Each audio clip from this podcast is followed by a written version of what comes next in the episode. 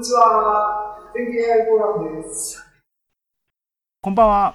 今日は2021年6月30日、6月最後であり、2021年の前半が終わる日ですね。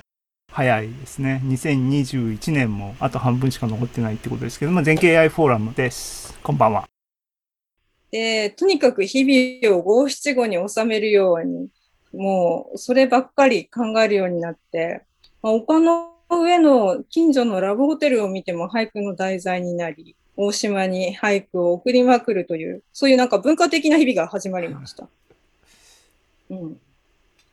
で、ああ、あの、なんだけど、同じ絵が出てくるという、うん。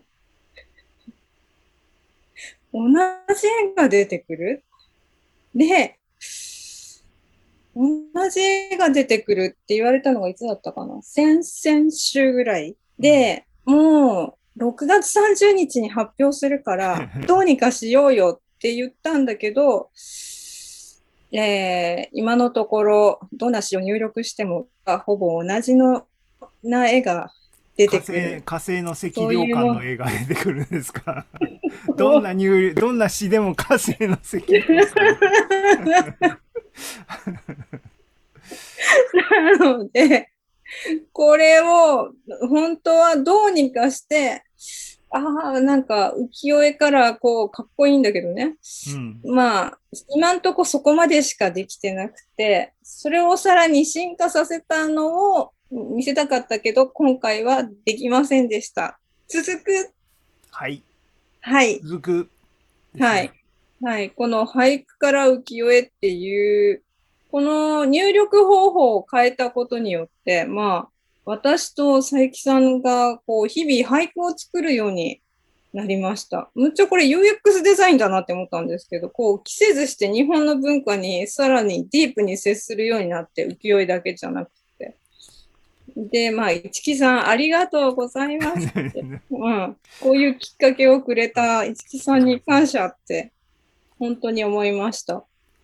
なんか無理無理っぽい気もしますけども、え？僕ありがとう、なんか。